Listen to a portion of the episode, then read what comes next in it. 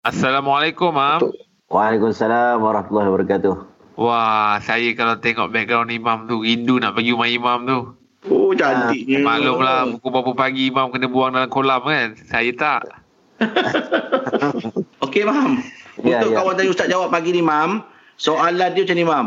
Uh, mengenai pembayar fidyah arwah ayah saya, saya telah membayar secara sedikit-sedikit kerana saya tidak mampu untuk membayar kesemuanya di samping memberi sedekah dan menderma kepada mana-mana tabung yang memerlukan bantuan dengan meniatkannya untuk arwah abah saya. Adakah itu juga dikira sebagai satu pembayaran ke macam mana, Imam? Mohon pencerahan, Imam. Okey, baik. Uh, terima kasih Angah dan juga yang tanya soalan tu. Okey, fidyah ni fidyah ni kalau dia nak bayar, dia tidak boleh bagi kepada mana-mana tabung sesuka hati. Tabung ni ada macam-macam. Tabung masjid ada, ada tabung sekolah madrasah mahat tafiz ada.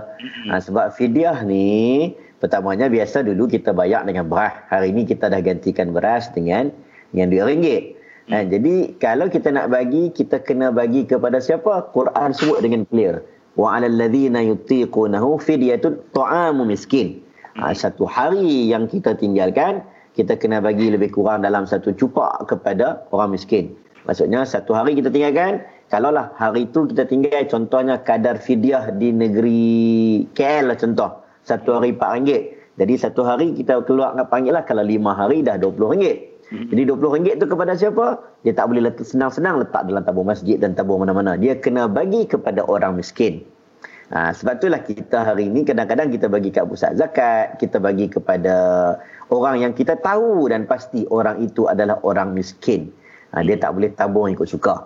Ha, jadi kena telitilah dalam bab pembayaran fidyah. Kalau dia nak sedekah lain tabung Palestin ke tabung apa benda ke madrasah ke sekolah ke dan sebagainya, itu sedekah. Ha?